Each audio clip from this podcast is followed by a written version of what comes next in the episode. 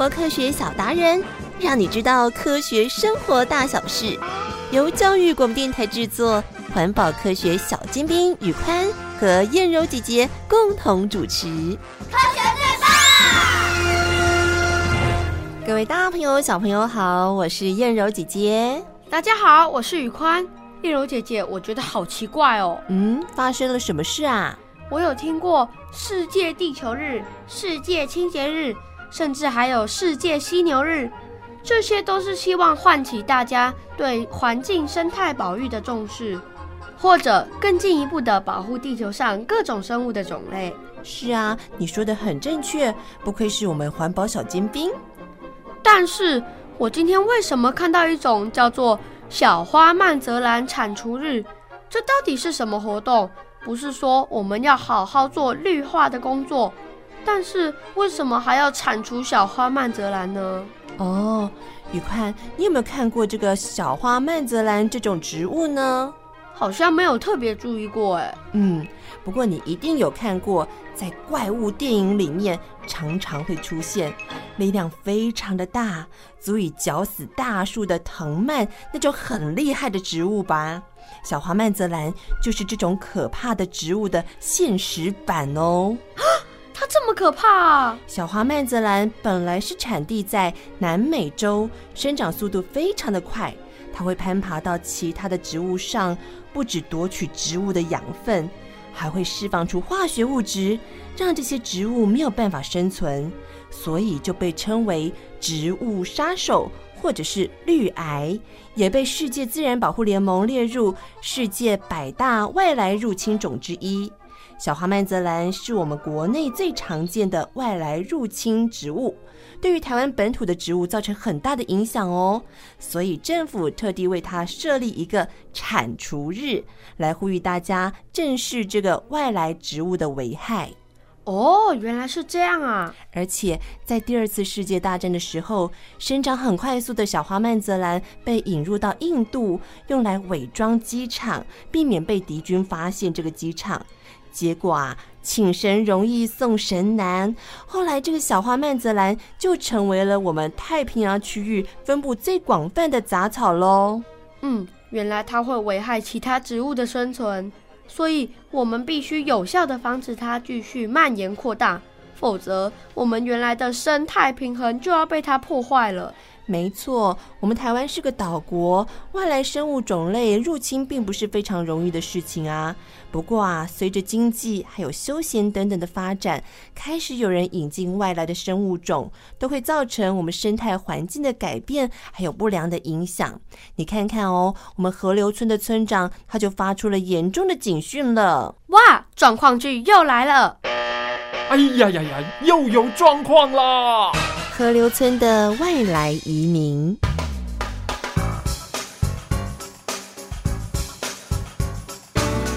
一年一度的河流村人口调查开始了。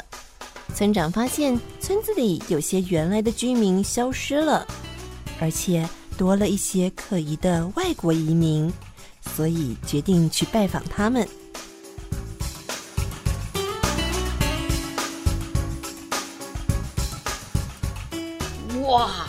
这么一大片的家族，这国外的移民来头应该不小哎。哎，你好啊，呃，请问你是？呃，我是我们河流村的村长，这条河流上的大大小小变化，我都得要了解关心一下。哦，村长你好啊，呃，我是新搬来的水芙蓉，哎，隔壁。这是我同乡人叶怀叶萍，哎，我们呢原来都是住在南美洲的，这么远的地方啊，那你们怎么来到这里的呢？哎，真是不好意思呀，因为我们长得漂亮，所以呀就被带进台湾当成观赏用的植物。啊、呃，你们台湾的气候很温暖。让我们能够大量的生长。哎，你看看呐、呃，这些啊都是我新长出来的小苗哦。这，哎，原来水里的植物都被你们赶跑了呀！你们快速生长，蔓延成一大片，占满了河面之后啊，这水中的植物就没地方住了。哦，难怪原来的居民呃就是这样消失的。好好好，呃，我先记录下来啊。哦，哎，那真是不好意思啊。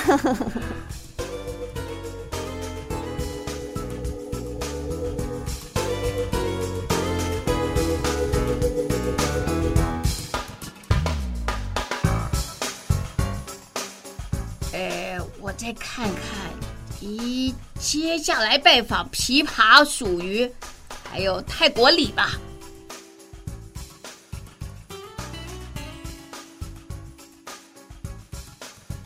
河流村村长，你好啊！哎，你好，你好。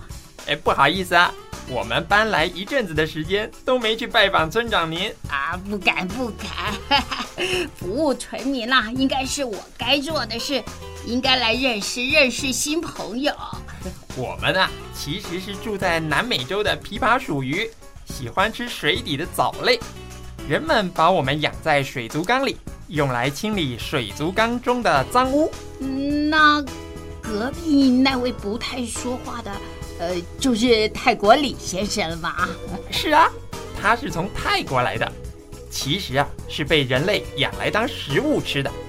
但是有些人不想养啦，或者是嫌肉不好吃，就把我们丢到河里。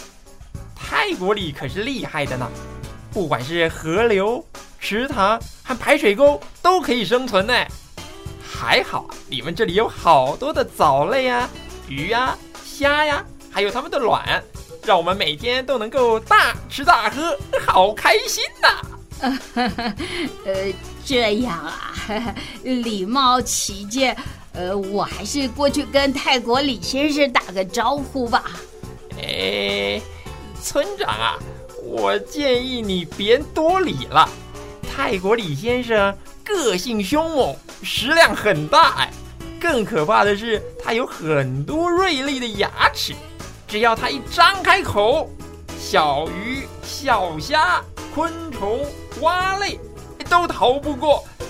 你没发现这河里原来的居民越来越少，越来越少？呃呃呃呃。琵琶属于先生，呃，那我就先告辞啦。呃，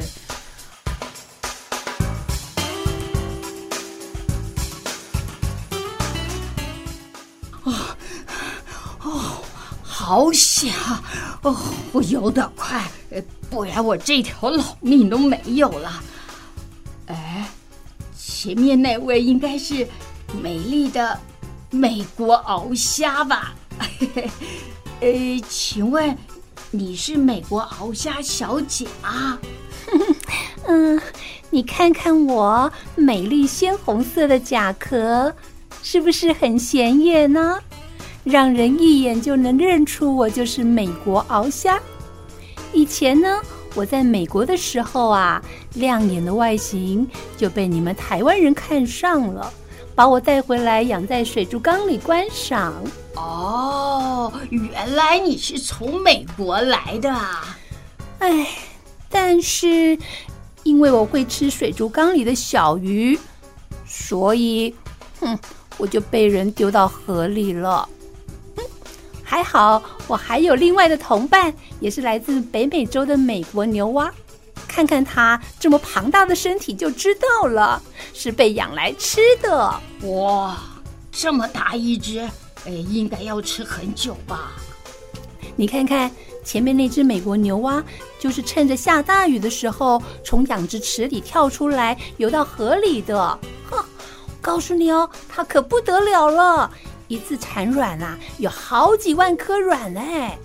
我看他自己啊，也搞不清楚哪一个孩子是谁了。哼，投奔自由的美国牛蛙，呵呵，代表我们美国精神，就是追求自由。我的天哪，几万颗卵呢！再这样下去，我们河流村的居民都要消失了呀！哎呦，美国鳌虾小姐啊！哦，我的头有点晕，呃，我想先到前面的大石头旁休息一下。哎，好的，您慢走啊。哎，他是谁呀？呵呵，算了，啦啦啦啦啦啦啦啦啦。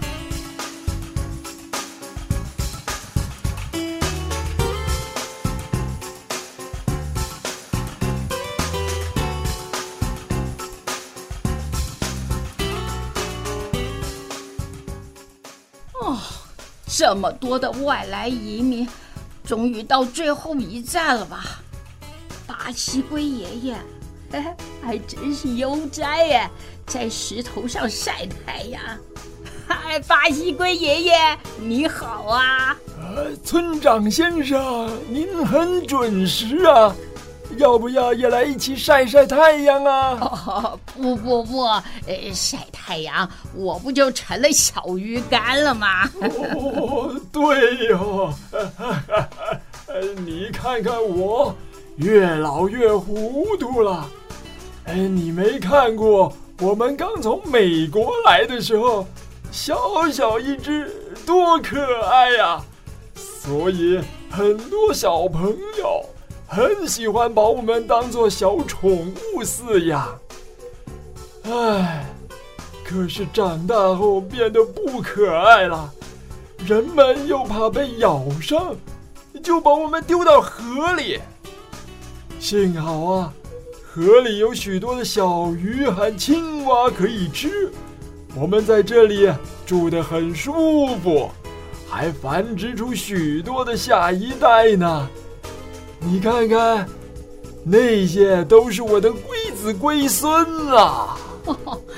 您真的是多子多孙多福气。哎呀，但是啊，我听完就快泄气了。户口调查一整天下来也累了。哎，那石头旁有只小蚯蚓在晃动哎。嘿嘿，该吃下午茶了。啊！小心啊！这石头怎么会动啊？呃，我忘了告诉你，刚才你身边的不是石头，它也是跟我们一样从美国来的鳄龟。平常啊，趴在河底不动，伪装成石头，然后张开嘴巴。就像刚刚一样，它的粉红色舌头就像蚯蚓一样扭动，让你们掉入它的陷阱以后，呃，它就饱餐一顿了。哎呦，原来我们河流村的村民都是这样消失的。哦，这些移民都是被人类带进来随便弃养，希望人们。不要再随便丢弃外来的生物，破坏我们河流的原本生态了，否则我的河流村可能会灭村了。唉，河流村的村长这下真的麻烦了，这么多的外来移民，又是植物，又是乌龟，又是虾子，还有血盆大口的泰国鲤。这些外来移民怎么都有这么强的生存力啊？对呀，这些都是属于强势外来物种。刚开始引进的时候，虽然都有一段甜蜜期，但是在控管不当或者是人为遗弃的情况之下，许多外来的强势生物纷纷在野外环境当中建立了他自己的地盘，而且逐渐威胁到台湾本地的原生物种。所以，我们对于这些外来物种对环境的影响，真的需要多一些的了解了。那小朋友，我们现在就一起来认识外来物种对于环境的影响吧。各位大朋友、小朋友好，我是阿斯克玩科学的 QQ 老师。今天要跟大家介绍一个特别的名词，叫做外来种。那什么叫外来种呢？它就是从外面来的物种。从外面来的意思就表示它原本不是生活在这里，不是住在这里，它是从别处搬移进来的。那为什么会有这样搬移的动作呢？这一些生物，它可能是动物，也可能是植物，可能是搭船、搭飞机，或者是小朋友出国旅行的时候呢，跟在小朋友的身上，沾到小朋友的身上的衣服，所以跟着就搬到了我们的国家进来。这个我们称它为外来种，就是它原本不住在这里，不生活在这里，所以是从外面搬进来的。那可是还有一种外来种的移入，很可能是因为我们人类特别安排的。比如说，我们觉得这一个生物它特别的容易养殖，特别的肥美，特别的好吃，所以我们就把它移进来。例如像吴郭鱼。那也有可能是因为我们为了觉得它很可爱，我们想要把它当成宠物，所以我们就特地把它从国外移到我们住的地方来。例如像我们大家可能都看过的绿色的，脸上有一块红斑的巴西乌龟。那这一些从外国来的物种，它们通常有一个特别的特性，就是它们通常繁殖力特别强，适应力特别好，不容易生病。那甚至于有一些个性还很凶悍。那它们通常也很容易饲养。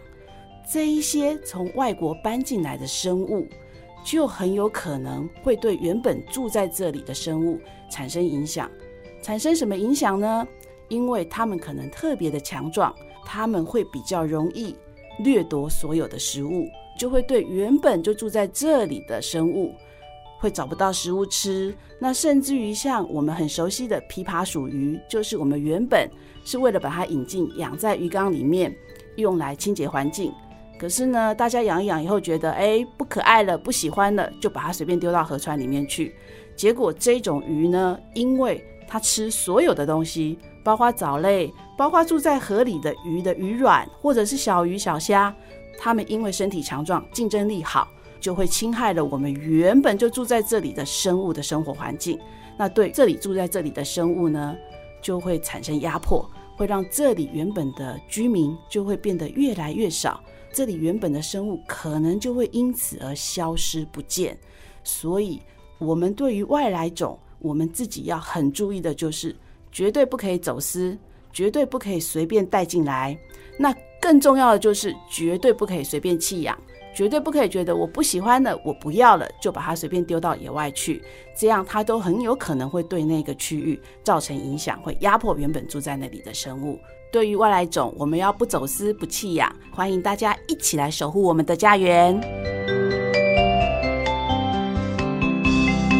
就像我们刚才一开始说的，对于这些外来物种，真的是请神容易送神难呐、啊。难怪大家要想办法解决这些问题，才会有铲除日的活动。哎，宇宽，你有没有听过一种春天捡螺的活动呢？嗯，没有哎。春天是万物生长的季节，春天捡螺听起来好像很有趣哎。万物生长的春天也很适合农民们很伤脑筋的福寿螺生长哦。对于这个入侵台湾水稻田已经几十年的福寿螺，大家用尽方法，只想找到有效的控制方式。那结果呢？结果啊，我们就来听听环保故事剧场喽。环保故事剧场：福寿螺退散计划。福寿螺有个可爱的小名，叫做苹果螺。它们本来住在南美洲的河流，跟许多鱼、虾、贝类同享太平岁月。一九七九年，台湾有人想把苹果螺当作食物。特地从阿根廷把它们带回台湾养殖，还取了一个很中国的名字。这从阿根廷来的螺肉可以吃嘞，而且很好养，我们可以试着养殖看看，或许会有人喜欢呢。嗯，好诶，呃，但是那个外国名字不好记呢，那我们来帮他取个吉利的好名字啊。哎，你们看，你们看，我们饲养了一段时间，它们好会生，哎，长得好快哦。哎，人家说哦，多子多孙啊，多福气啦，应该要取个好福气的名字呢。嗯，长寿的好福气。哎哎，那我们叫它福寿螺怎么样？哎，这是好名字哎，不错，不错，不错。但没过多久，哎，你看看。这是人家现在流行出的呢，叫做福寿螺。哎，出看看，出看看，感觉如何？哎，啊，这肉质软软的，吃起来没什么感觉啦，不合我胃口了。哎哎哎哎哎，不要吃那个啊！我有听人家说，吃那个要煮熟，不然里面会有虫哦，也会得那个硬脑膜炎呢。哎呀，吃气味的啦！啊，过一阵子哦，就没有人要出了，所以福寿螺就被任意丢弃。由于台湾的气候温暖，食物丰富，又没有专门吃福寿螺的天敌，这三十多年来，螺族逐渐壮大。随着水流，他们从最早占领的高屏地区水稻田，渐渐漂移到全台各地。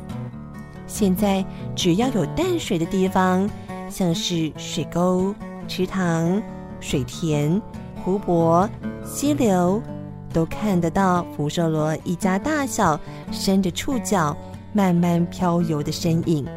对他们来说，珠波下的水稻秧苗才是人间美味呀！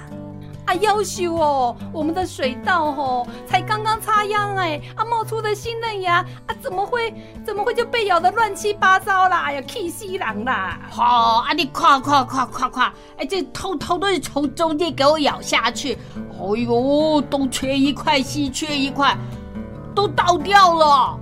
哦，这下专嗨啊啦，什么福寿螺，我看哦是夭寿螺啦。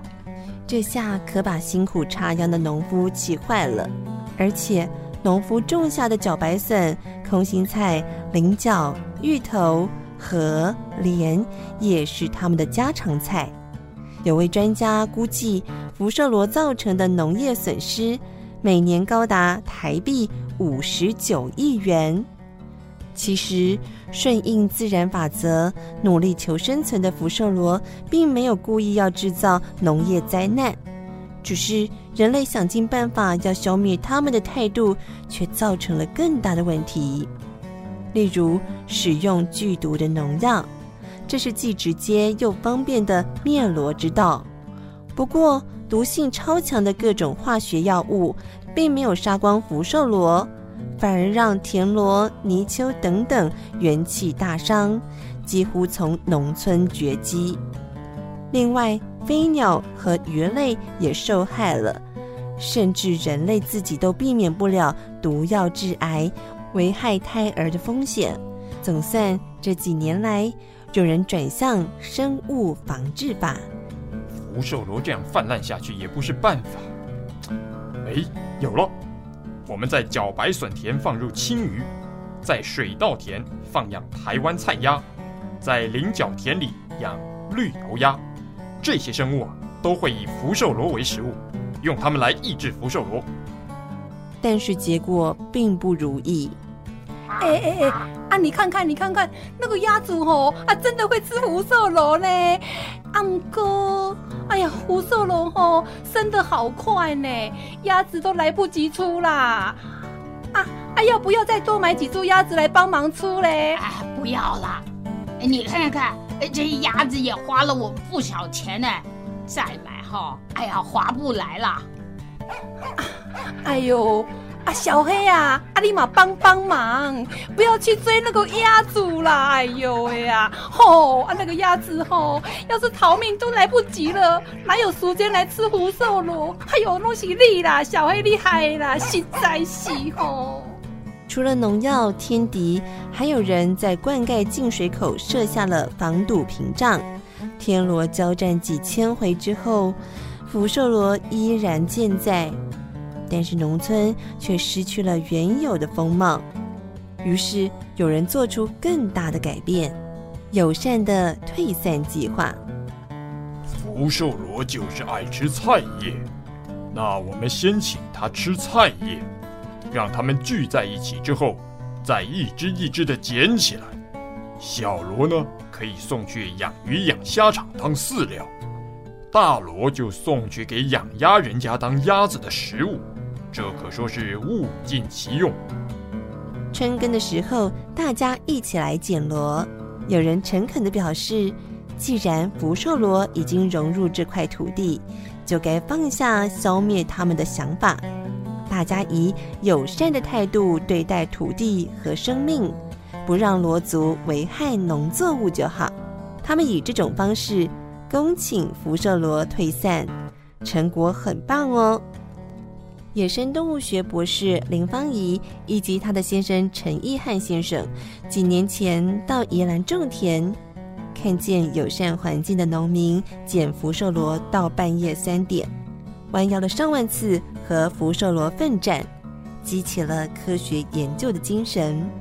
他们用租来的田调查福寿螺的习性。发现它们最爱吃米糠和鹿仔菜，而且吃饱的福寿螺会爬到遮阴处纳凉。夜间出没的福寿螺比白天还要多，是标准的夜猫子呢。于是他们以米糠制作了陷阱，在合适的时间与地点放置诱捕网，一周的福寿螺移除率可以达到百分之五十以上。让农民不必再辛苦捡螺，而这样的福寿螺退散计划是不是也很科学呢？